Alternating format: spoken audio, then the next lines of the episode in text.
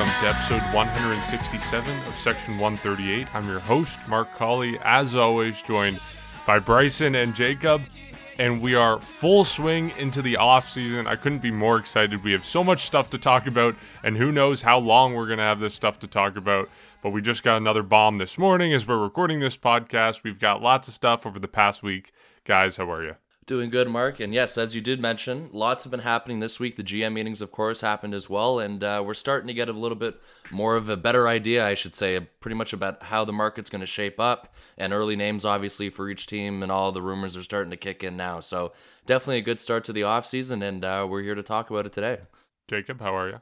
I am I'm attempting to enjoy this calm before the storm because I know once once rumors start, it's just going to be bomb after bomb on Twitter. But you know what? It's been a it was I will say I'm missing or I'm not missing baseball as much as I was when the playoffs were on because I was like, oh, the Blue Jays should be here. But now it's just like, all right, 2021's over.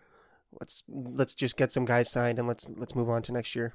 I'm super excited to see what direction this team takes. Like everything that we've said and talked about, what needs they have, who they should be signing, that kind of thing. I'm just super excited to see what direction they take and how this team shapes up over the next year. And in the in the off season. But let's start with the bomb that I mentioned that we got this morning.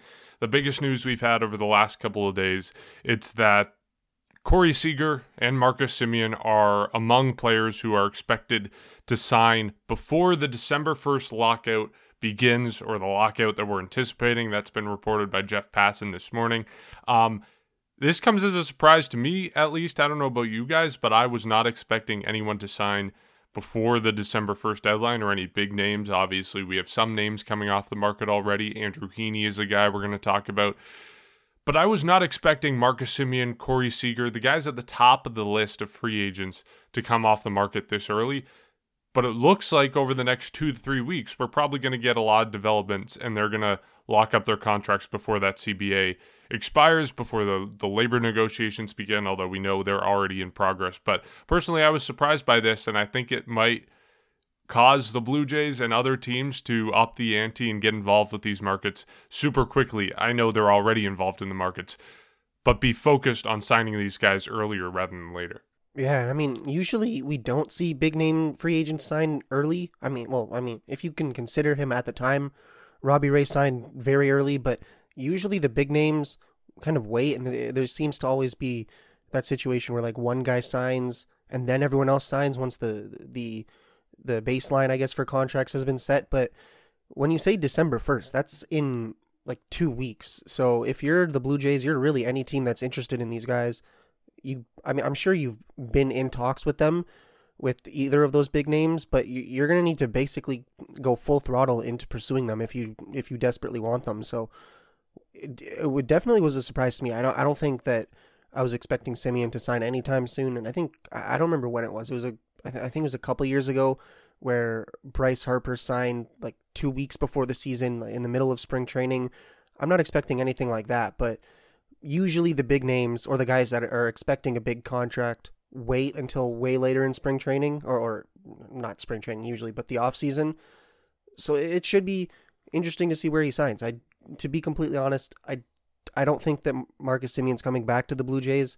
I think there's other streams that that money could be used for.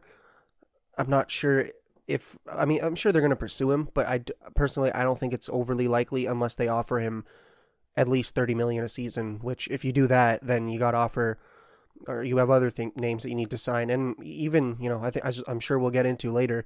There are a lot of guys on this team that won a lot of awards that are definitely going to deserve a pay raise. So eh, I'm I'm just at this point I think I'm just passively walking or, watching the offseason transpire and I think that's the best way you can. Just take in all the information you can and just pray to God that your team makes a few good moves because the Blue Jays are I think a good team as of right now without any of those guys that they are potentially going to lose, but they're going to need to to sign a few of them unless they want to be as good. Because uh, at the end of the day, without Semien, I still think the team is good, but without some of the other guys, it's going to be a lot tougher. Yeah, I'm not gonna lie. Uh, I'm a little surprised by this or kind of this report coming out this morning.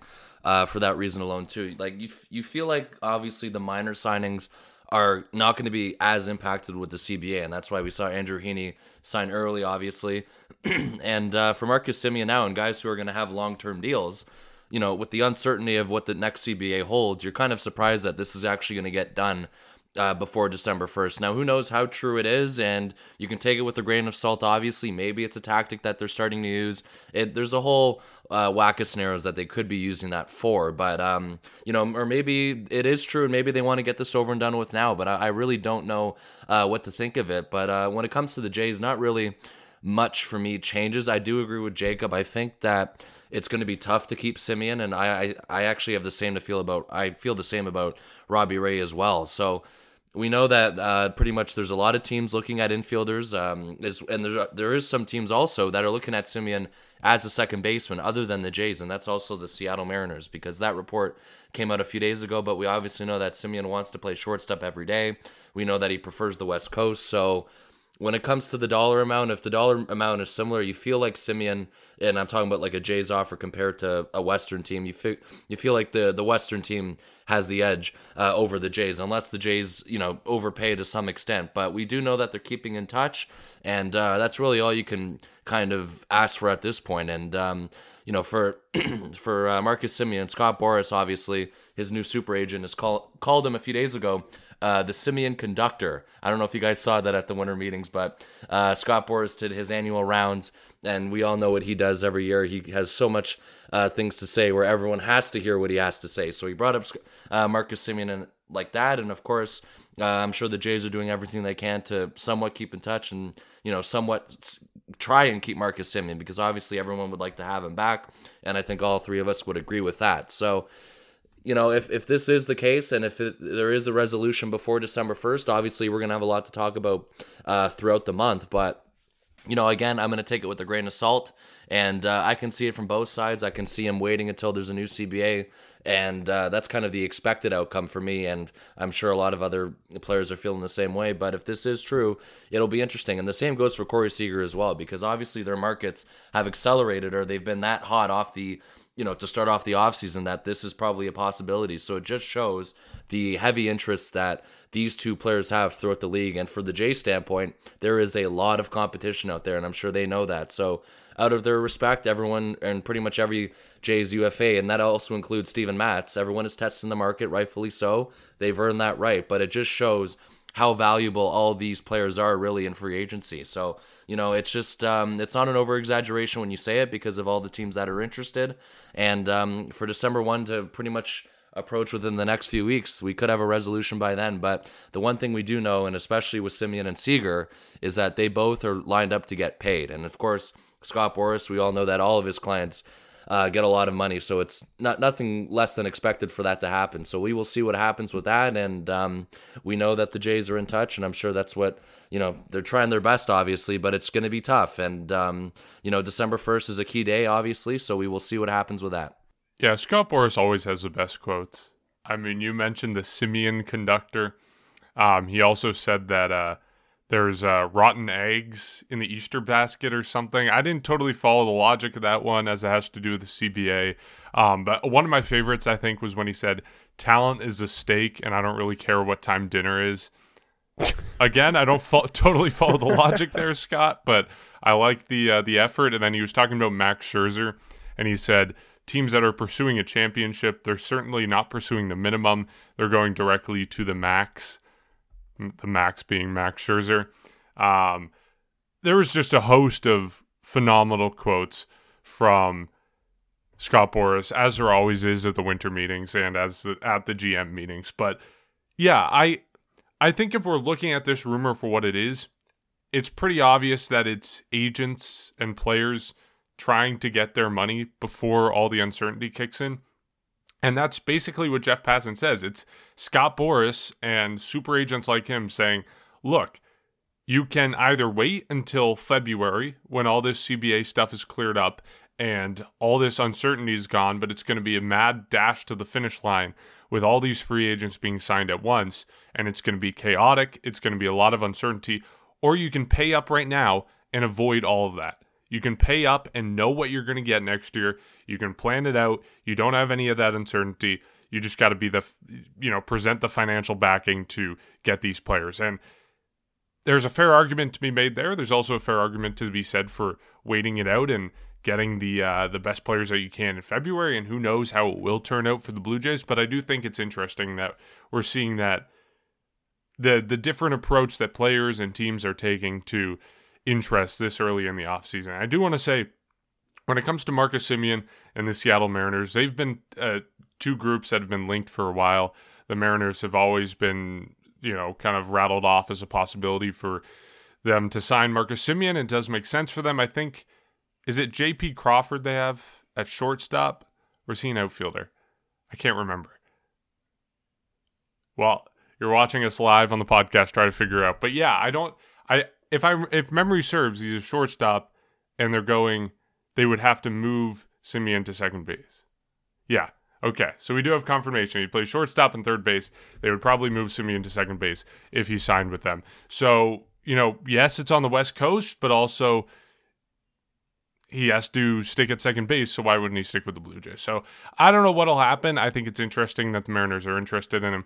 Um, we haven't actually seen that much from the Blue Jays in terms of them trying to re sign him, but as we know from last offseason, we didn't really hear that much about George Springer. Like, obviously, he was in the conversation, but it all just kind of happened at once. So, um, you know, take all the rumors with a grain of salt. We're going to be saying that over the next couple months, but it's exciting to see.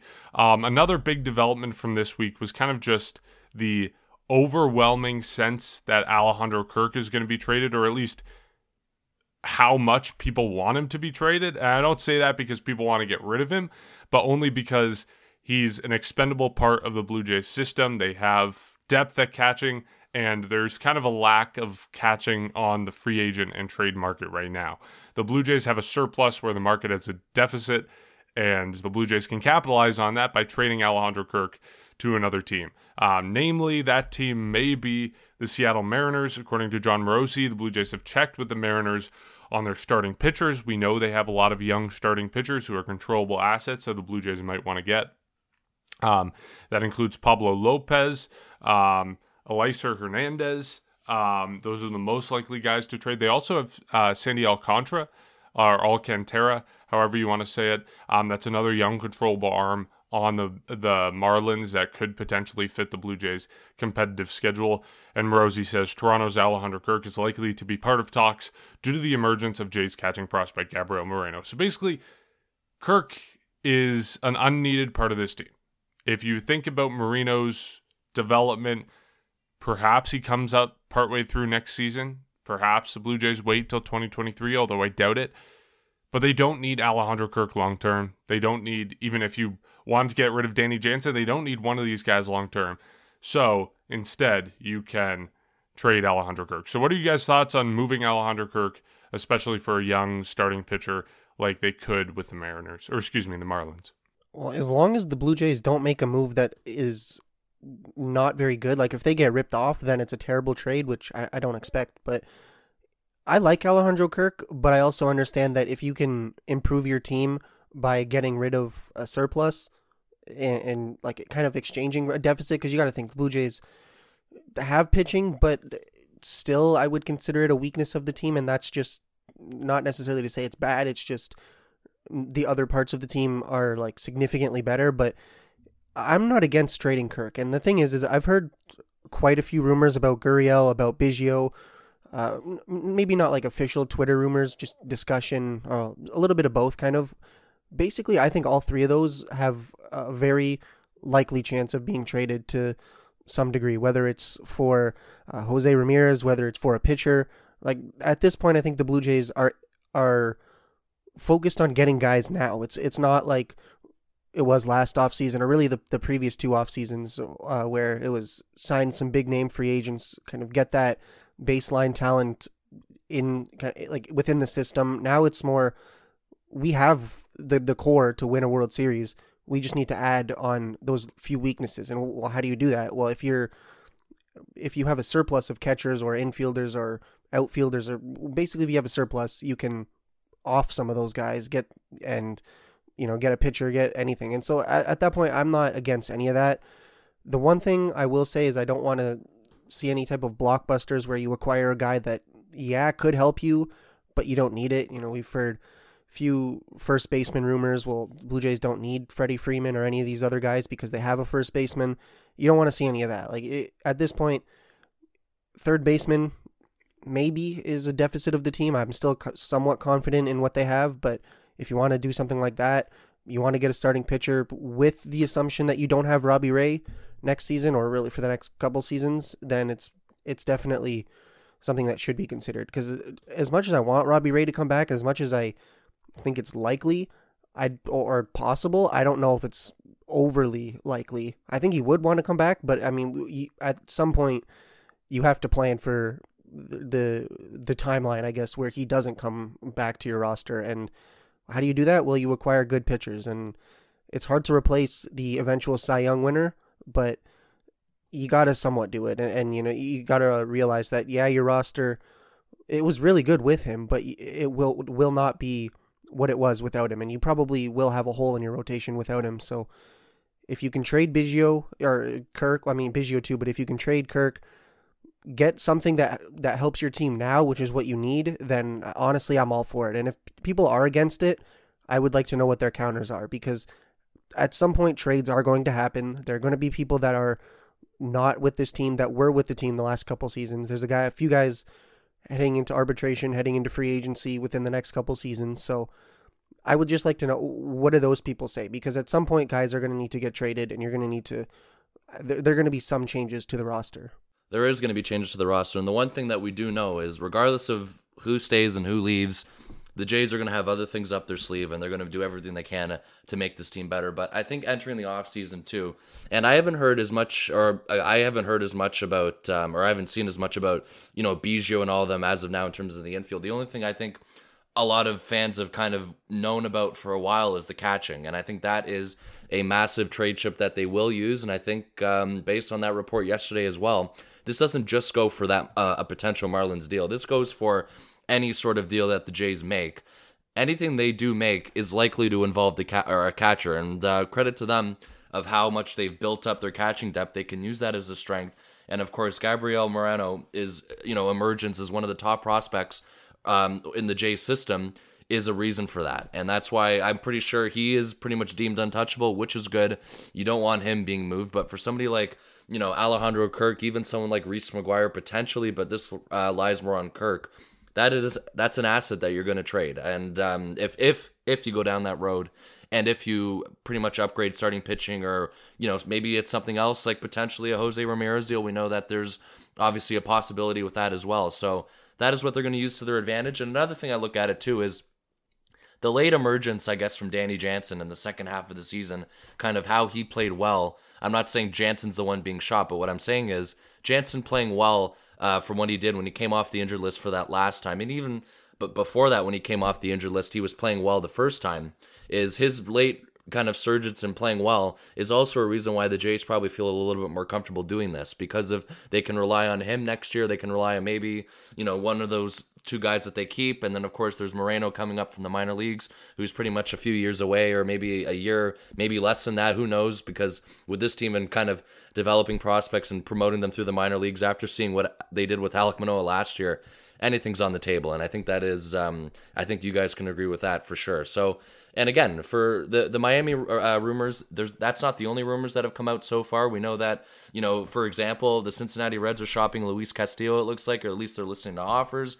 And we know that the Oakland Athletics are pretty much about to start a fire sale and pretty much dump a lot of, um, I guess, just money in terms of their luxury tax and whatnot. So there's a lot of guys available from Oakland as well. I'm sure Sean Manaea is going to be available. Uh, there's Chris Bassitt, maybe Frankie Montas. So there's a lot of names as well that could be available through there as well. And the one thing too is the Jays aren't just looking at free agency. Obviously, they're looking at everything. And I think uh, Ross Atkins even confirmed that at the GM meetings. He he did say that everything is on the table, which is expected. So, I mean, no matter what a trade looks like, no matter what the team is uh, throughout the winter, I think the one thing we can almost have a pretty good understanding about is that it's going to likely involve the catcher, and that obviously could be somebody like Alejandro Kirk. And um, you know, the the one thing too, I think a lot of people didn't realize throughout the winter meetings, and who knows if this has any impact on a potential trade. I'm not saying it does, but um, there are a lot of people didn't realize and kind of noticed that Lourdes Gurriel's contract somewhat changed. And I can see you guys smiling over there. So maybe you guys were going to potentially bring that up as well. I'm just saying I'm not I'm not saying they're shopping him, but that also has an impact potentially on their plans and their future plans. So I think it's after 2023 his contract is up, not after 2024. That is a year less of control. And um, I mean, everything's on the table. You never know, but that I thought that was something that to kind of keep in mind as something important that not a lot of people know about. It kind of came under the radar and kind of people kind of began to figure that out at the winter meetings. Yeah, it's bonkers that we were just like wrong for years about Lourdes Gurriel Jr.'s service time. Like, how did that happen? Yeah. And it wasn't like us, it wasn't just fans misunderstanding it. Like, everyone. Projection systems had it wrong. Like, baseball reference had it wrong. Service time websites had it wrong. Everyone had it wrong. And I don't know how that happened. And it is bonkers. But I want to ask you guys is Gabriel Moreno untouchable for the Blue Jays? Like, there's been talks about who the Blue Jays might have to give up in a potential deal for someone like Jose Ramirez. Let's paint the hypothetical situation that the Blue Jays are trading for Jose Ramirez. Let's say they send Lourdes Gurriel Jr. to Cleveland. Do they also send Gabriel Moreno, or is he untouchable? Does the deal, if Cleveland demands Gabriel Moreno, is that the end of discussions? I don't think that he's untouchable, but I think it's very unlikely that he's traded. Now, the thing is, I think that you would uh, if you're the Blue Jays, you're you're gonna definitely try and trade one of your your start your starting three catchers first. Probably Kirk. If they demand anybody else, then uh, you know you can deal with that. But I don't think that Moreno is getting traded unless, to be completely honest, I don't think he's going to get traded even if Cleveland demands him for Jose Ramirez. I think hypothetically, if you're about to make like the the biggest trade of your franchise history, and it's uh, you know maybe I don't know they're gonna look at. But you know, you get my point. Like if they're trying to trade for like a A list starting pitcher, and the the other team says Moreno has to be part of that deal, then I think he would be traded. But if it's a trade like this, I think it's very very unlikely. But I still wouldn't consider him untouchable. I consider him untouchable. I think there's a higher chance that somebody like Nate Pearson is moved. But I think when it comes to Moreno, especially if you're going to go down that road and shop somebody like Kirk, I think I think he's got to be untouchable. I, I I don't see any possibility that the Jays move him if they decide to go down this road, and that's why if they are, he's got to stay untouchable for me. Yeah, I agree. I don't think the Blue Jays are moving him. Like maybe hypothetically he's not untouchable, but I don't think they're going to get a deal that's good enough for them to move what is now their number one prospect and one of the I don't know top what would you say 20 prospects in baseball probably. I don't know what the exact number is on Moreno anymore, but um, he's risen so much in the Blue Jays system and in the eyes of so many scouts, and people are saying he's the best catching prospect in baseball. He's passed Adley Rutschman of I think he's in the Orioles system for the best catcher catching prospect in baseball. So I don't think the Blue Jays are moving on that without a significant incentive. If it was maybe all Cleveland is asking for is Gabriel Moreno, yeah, then maybe you make that move. But I think by and large, they're not going to make that type of move without significant, significant incentive. So I think he's sticking around with the Blue Jays for a while, and I do think he's going to make his debut next season. So it'll be interesting to watch. And we're already starting the Gabriel Moreno watch, but he's tearing it up in the AFL.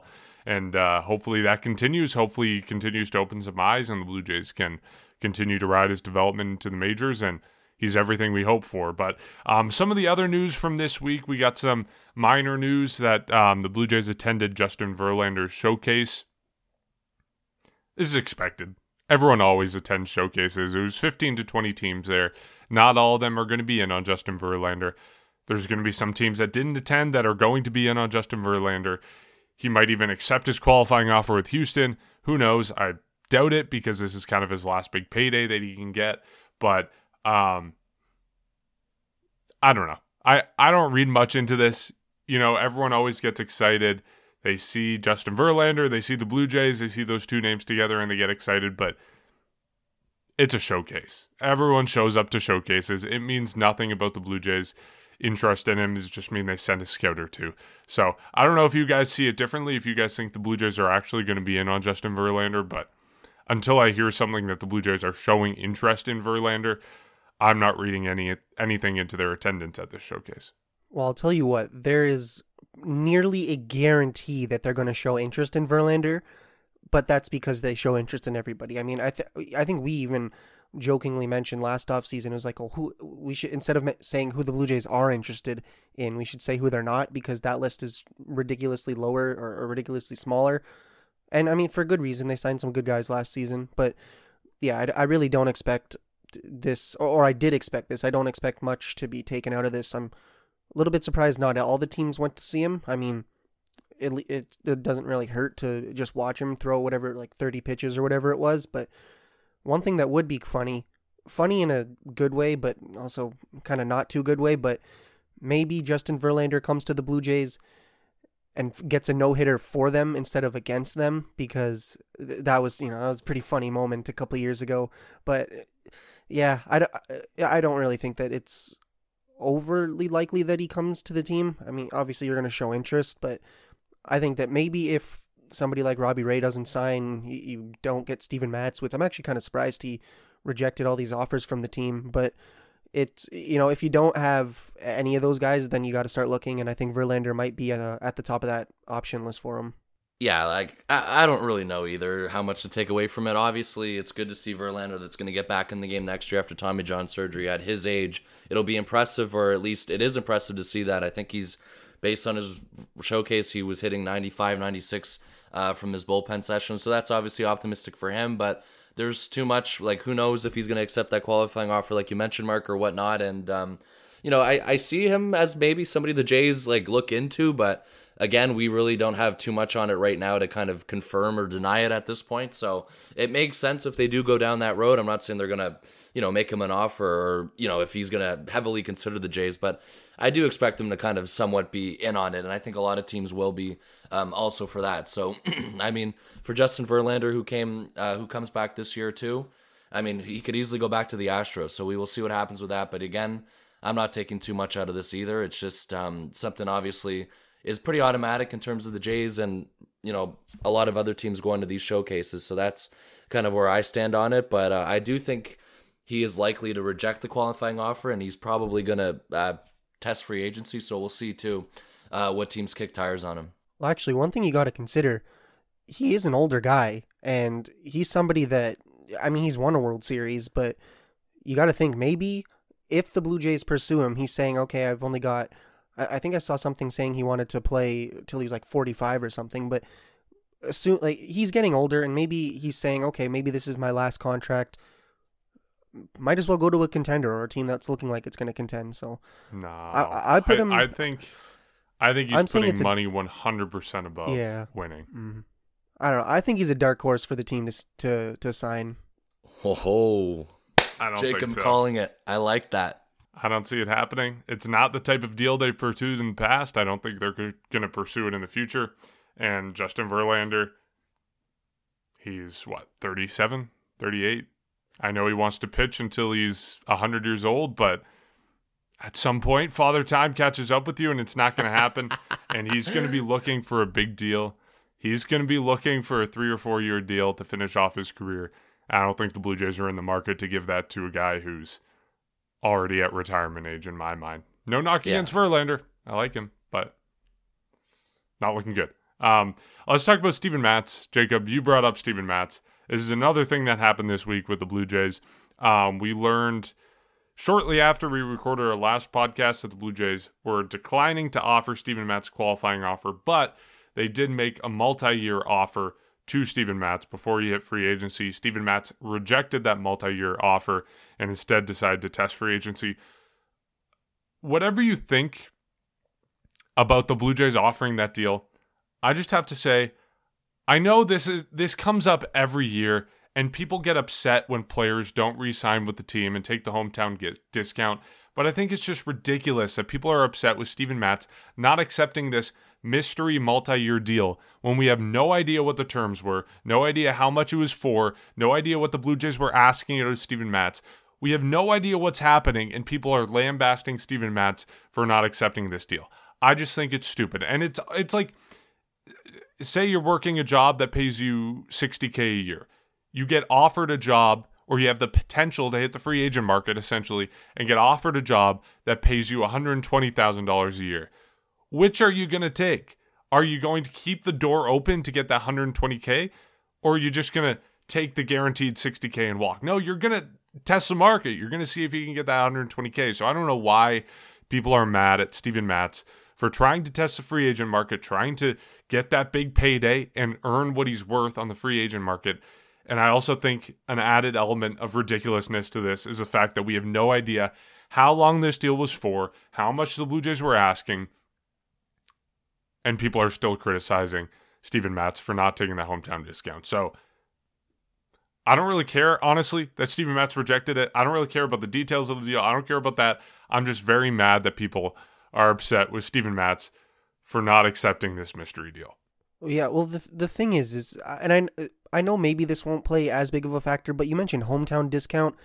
He's not even from here, and I know I know that also refers to the team that he's that he previously played for. But the way I view it is, personally, I don't see a lot of people taking hometown discounts unless it's you're coming to play for your team. Now, obviously, that could be that maybe that argument doesn't hold much substance, but I don't see Steven Matz not coming back or rejecting these offers as a bad thing. And the thing is, is I mentioned a couple of minutes ago that I'm up, uh, I was confused as to why he didn't accept the offer, but we don't even know first of all the terms, and second of all, I can be confused all I want, but I can't be mad. Like I can be upset that the team doesn't have him, but I can't be mad at Steven Matz for doing it. Like it, it's it's not my money, you know what I mean? Like I, I just the thing is, is I see a lot of people getting angry, and it's like this happens literally every off season within every single sport. I don't know why this is the most shocking thing that a player didn't re-sign with the team or rejected an offer. Like it's it's how it goes. I mean, it, it's probably going to happen with a lot of guys this offseason. You know, I mean, it could happen with Semien. It could happen with Ray. Like it, it just this is how sports works. You you offer guys deals. Sometimes they take them, sometimes they don't. I know there's a lot of variables and a lot of you know different things that go on, but I to the people that are legitimately angry at a guy for not accepting an offer that first of all they don't even know about that they don't know the details of, but just in general, like why are you why are you like ostracizing this guy for not accepting a deal? Like, it just to me it doesn't make a lot of sense.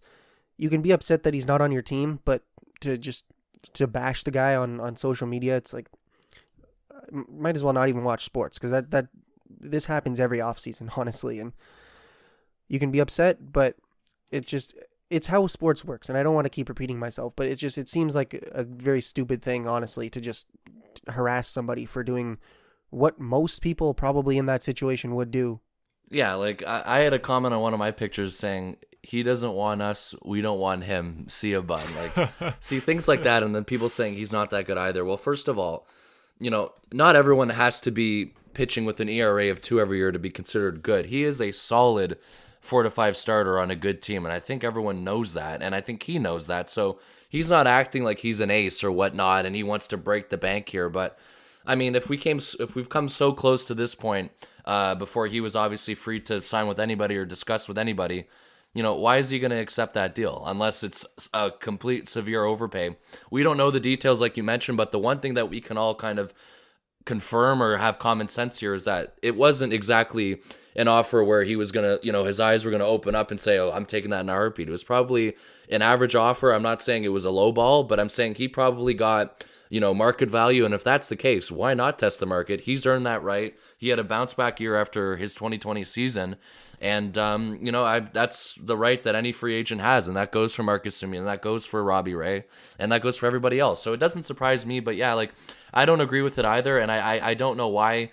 Um, it's just a constant thing every year. Like you'd figure people would kind of understand the message, or and this goes through through all sports. I just don't understand what the confusion is here in terms of bashing him for wanting to test the market and for his own personal benefit, and, and it's his own right. So, I mean, the Jays are obviously interested. We know that they've been talking to him, and he was at the um, the GM meetings. Sorry, I said the winter meetings earlier. It was the GM meetings he was at. So he's talking to a lot of teams, and um, he's he's another one with a strong market, and rightfully so. But the one thing I do have, and the one rule kind of that I would have if I'm the Jays, and this goes through the other guys as well. But you know, I know Marcus Semien uh, kind of prefers the West Coast, but anyways, it goes through all of them if you're going to lose them to free agency, you better lose them to a California team. He, if Steven Matz, Robbie Ray, especially those two, they cannot be in the division. And that's the one thing that I have a problem with if they do go. The Jays have to do everything they can to make sure that they don't go to within within the division. So if Steven Matz wants to be Steven Matz in LA or if he wants to go to Detroit or if he wants to go to St. Louis, it sucks, but at the end of the day, it's not going to hurt you as much as it would be if he decides to, oh, I'm going to go to the Boston Red Sox and we get to play you, you know, X amount of times a year and we know that it's multiple times. So that's why I'm a little concerned about that because I do know that the Red Sox are in the market for a lot of starting pitching and they are looking at starting pitching. And I think the Red Sox are actually a team that's already linked to Steven Matz. So I'm hoping with anything or just crossing my fingers he goes somewhere else if he is going to leave. And if he comes back, it would be great. He'd be great at the back end of the rotation. So I do hope Steven Matz is back as well. And a lot of people were saying at the beginning, the beginning of the offseason was the Jays should actually prioritize Steven Matz first uh, before moving on to people like Semien Ure. And obviously that wasn't the case. They didn't reach an agreement. They didn't give him a qualifying offer. So it's fair game at this point. And um, for Steven Matz, he's going to get paid and rightfully so. But again, just stay away from the AL East, please. That's all I ask. Yeah, I don't know how much the Blue Jays can do to encourage that to make sure he doesn't sign an AL East, but if he does, or if any of these guys that the Blue Jays are losing do sign in the AL East, it's going to be pretty rough. Um, but yeah, on the other side of things, like not just people criticizing Steven Matz for not taking that deal, but people criticizing the Blue Jays for not paying Steven Matz as much as he wants to stay in Toronto. And again, it's the same criticism. You can get offers on the free agent market, you can get pitchers on the free agent and trade market that are better bang for your buck than you could get from overpaying Steven Matz before free agency even begins. Like, don't expect the Blue Jays to drop everything and pay Steven Matz exactly what he wants before they even see what the market has to offer. So, both sides of this, I don't get why people are upset. This happens every year. The Blue Jays are going to make an offer because they're doing due diligence and they want Steven Matz back. They're not going to overpay for him because they think they can get a good deal on the free agent market. And Steven Matz isn't going to take an underpay because he wants to test the free agent market. It's just what happens every year. I don't know why people are upset about it. I don't know why we get upset about it every year when we hear people saying these things because it's like clockwork that it happens. But unfortunately, here we are and we are the first week into the off season and we're already upset. But it was bound to happen one of these days. Um, I guess the one more thing we have to talk about in terms of the off season before we get to some of the awards that have been handed out to Blue Jays players and will be handed out over the next week to Blue Jays is the Blue Jays' interest in Andrew Heaney. And of course, this is not really important now because Andrew Heaney already signed a deal with the Los Angeles Dodgers, but a lot of teams were looking at Heaney as a Robbie Ray type player who could bounce back in the way Robbie Ray did after his 2020 season moving into 2021 because Andrew Heaney had very similar strikeout rates. Obviously, the numbers on the face of it are bad. His ERA is up in the fives for 2021, I believe, although I can get the exact number 5.83 and a 1.319 whip in 30 games and 23 starts for the Angels and the Yankees in 2021. So, not good numbers on the face of it for Heaney, but people see his high strikeout rate and see the potential to. If you limit that bad luck, if you limit the walks, if you get the control down, you might be able to turn him into a Robbie Ray 2.0 type pitcher. So that was where the Blue Jays' interest in him was, and that's why a lot of teams showed interest in him early on. And the deal he signed also ends up being very similar to what Robbie Ray signed last year. And the timing of the deal is very similar with him being the first guy off the market in free agency. So obviously we don't we we can't talk about Heaney himself, but I think we can take the Blue Jays approach to Heaney and the fact that they were interested in him and learn a little bit about the Blue Jays' potential approach for this offseason. So, at least from this, so far, it looks like they're taking a very similar approach to what they did last offseason in looking for someone who's a bounce back candidate, looking for someone who can offer that extra value for low money, that high risk, or excuse me, low risk, high reward deal.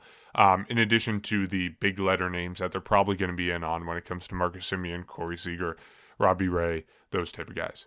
Yeah, I mean it's it's going to be an interesting off season. I think personally, I don't know how low risk deal or how many low risk deals or how low the risks are going to be for the Blue Jays this offseason?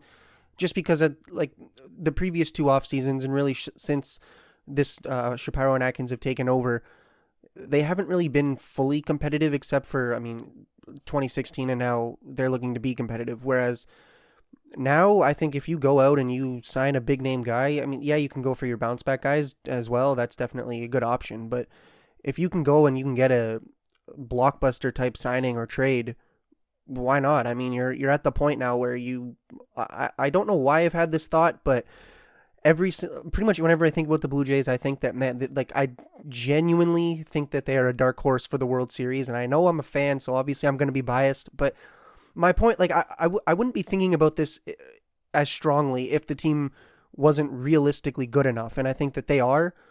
And so, uh, if your management probably makes a lot of sense to go out and get one of those big name guys. So it was weird. I mean, Andrew Heaney, it was it was like I think it was like a late night deal too, where he just out of nowhere signed and everyone was like, "Oh wow, the you know the hot stove has started and whatever," even though uh, the hot stove has probably not even started boiling yet. But it's you know at at this point, like it, the off season has been kind of slow, but I think once it once it kicks into full gear, you'll probably see what we saw last off season, where it was like, all right, uh, it's it's um you know, signing, signing, signing. We're interested in this guy. Blah blah blah. Like it's basically the Blue Jays are they're they're going they're about to go crazy. I think this offseason with probably some deals that we haven't seen yet. Yeah, this Andrew Heaney deal. Um, I think when you look at it too, but even before or even obviously a lot more after the fact that he did sign, is it did have a potential. Jay, it like it just seemed like a Jays move and a Jays move that they would definitely have explored to make just because obviously there's the comparisons like Robbie Ray or you know somebody who struggled if he's going to come here on a one year deal work with Pete Walker potentially turn his career around or t- turn around his numbers because we do know that it was a disaster for him in 2021 and especially uh, when he went to the Yankees uh, throughout the year I think it was even worse I think he, an ERA of 732 uh, with the Yankees and that was in 12 games and obviously the Jays saw him a lot too so we saw a lot of Andrew Heaney last year and um, it was just kind of a lost season for him so he gets a bounce back kind of you know opportunity here with the Dodgers. And yeah, it did seem like a Jays move, but unfortunately, it just didn't. We didn't get a lot of traction on it because obviously he signed very quickly, and um, they kind of came. I guess I don't know how many people expected him to sign as soon as he did, and that's why you know we didn't really get a lot of opportunity to talk about him. I think kind of in between our last recording date and today is kind of when the like the sweepstakes started and ended. Like I don't even think we had a chance to talk about him last week. So that's pretty much how quickly it went or how fast it went. And if we did, it was very brief and we didn't get to talk about him pretty much at all. So for Andrew Heaney, that did make sense. But um, you know, the the, the market's going to be interesting uh, throughout pretty much the winter. A lot of teams. Uh, need starting pitching, and I mean a lot, and that obviously impacts Robbie Ray and so many other people. So there's going to be a lot of people getting paid, regardless if you think it's an overpay or if um, you know the term or whatnot. There's going to be a lot of things where teams are desperate to add starting pitching, and that's where I wonder for somebody like Robbie Ray is you know how much are the Jays willing to go to overpay for somebody like Robbie Ray to come back? Because an example is the Angels who are potentially going to have to, or, you know, an Angels out of a lot of teams who are going to overpay and try and bring people to obviously uh, bolster the rotation. And the Jays aren't exactly in need as starting pitching as much as those other teams, as much as you're losing a Cy Young Award winner. It's crazy to say, but the depth they have is remarkable, and the rotation lineup for next year is a good start. And obviously, you want to save that money too and try and extend somebody like Berrios. So that's the one question I have, and the uncertainty that comes with the starting pitching. And Andrew Heaney's another example, obviously, because the Jays could have uh, definitely looked to bring him in and potentially have him near the back end of the rotation as well. Maybe kind of a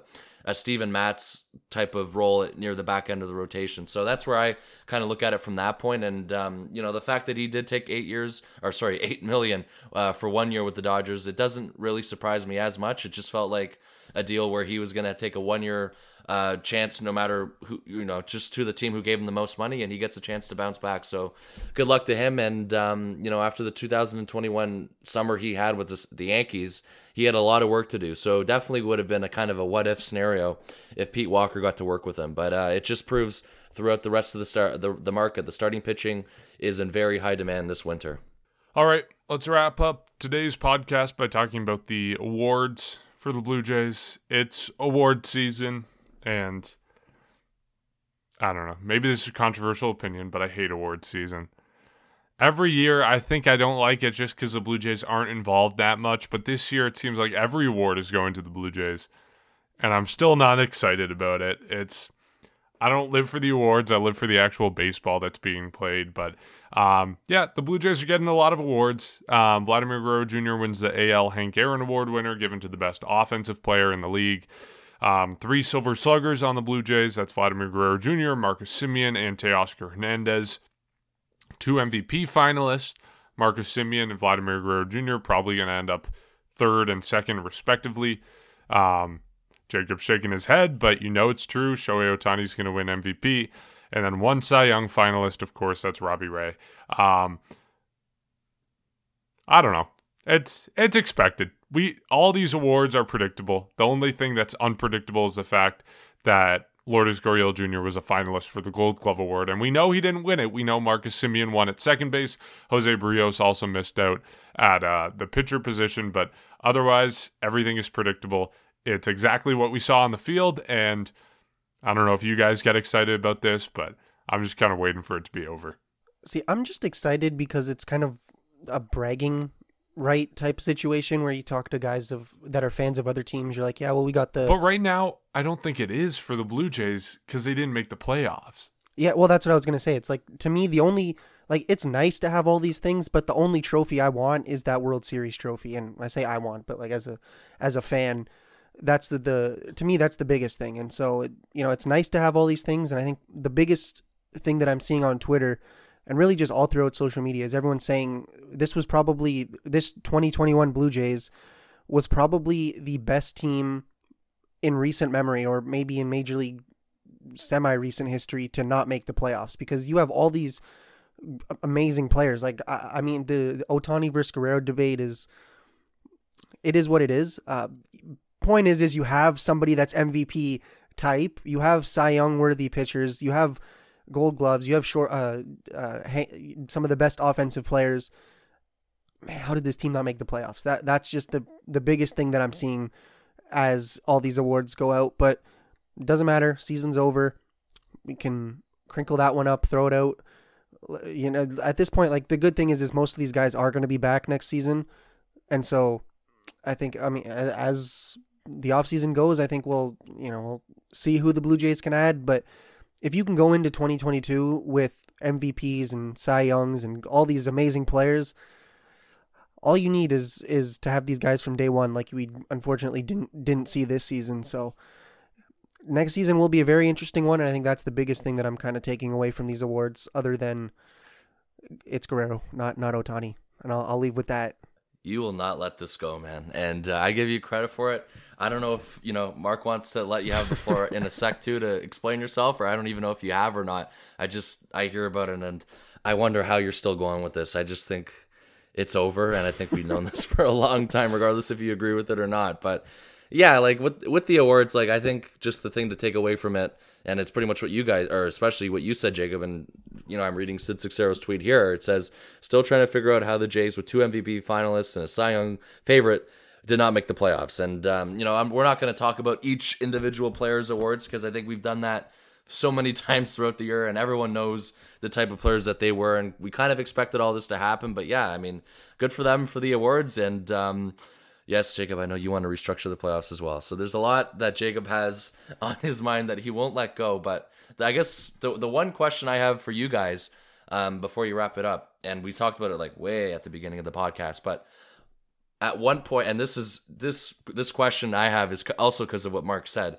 At what point in like what month in 2022 are we going to begin the gabriel moreno watch? I want to know when that segment is starting because we need to get ahead of this this time because the alek manoah one we kind of started late and we didn't get a lot of time to do it but i really hope that we start this earlier next season and have this go on throughout the uh the the early months of the season. Do we want to start it right now uh, we could. I I mean, it's better than Jacob Brand. It's it's it's better than Jacob ranting about the CBA, the playoffs, and the MVP. So yes. if it means Jacob doesn't say anything about uh, MVP or the World Series going to the Blue Jays or whatever, then yes, let's start it right now. I'll put it um, May May 22nd. Oh, uh, I was thinking way 2022. earlier. Okay. Earlier. I was well, because here's the thing. I, I, I, off the top of my head, I don't remember the date that you have to pass to not Well, play another- technically a full year. Another It's thing like is that April the 15th. CBA the CBA is up, so that's probably Mhm. going to change Yeah. a lot. So I don't know what that's looking like. Oh, okay.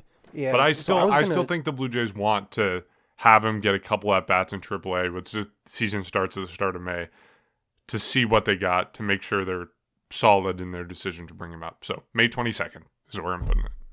Okay, yeah, that actually makes a lot more sense. I was thinking like mid-April, but uh, yeah, I'll put it at I'll I'll put it at probably May 30th and give him, you know, maybe a month or whatever of playing time and then we'll see.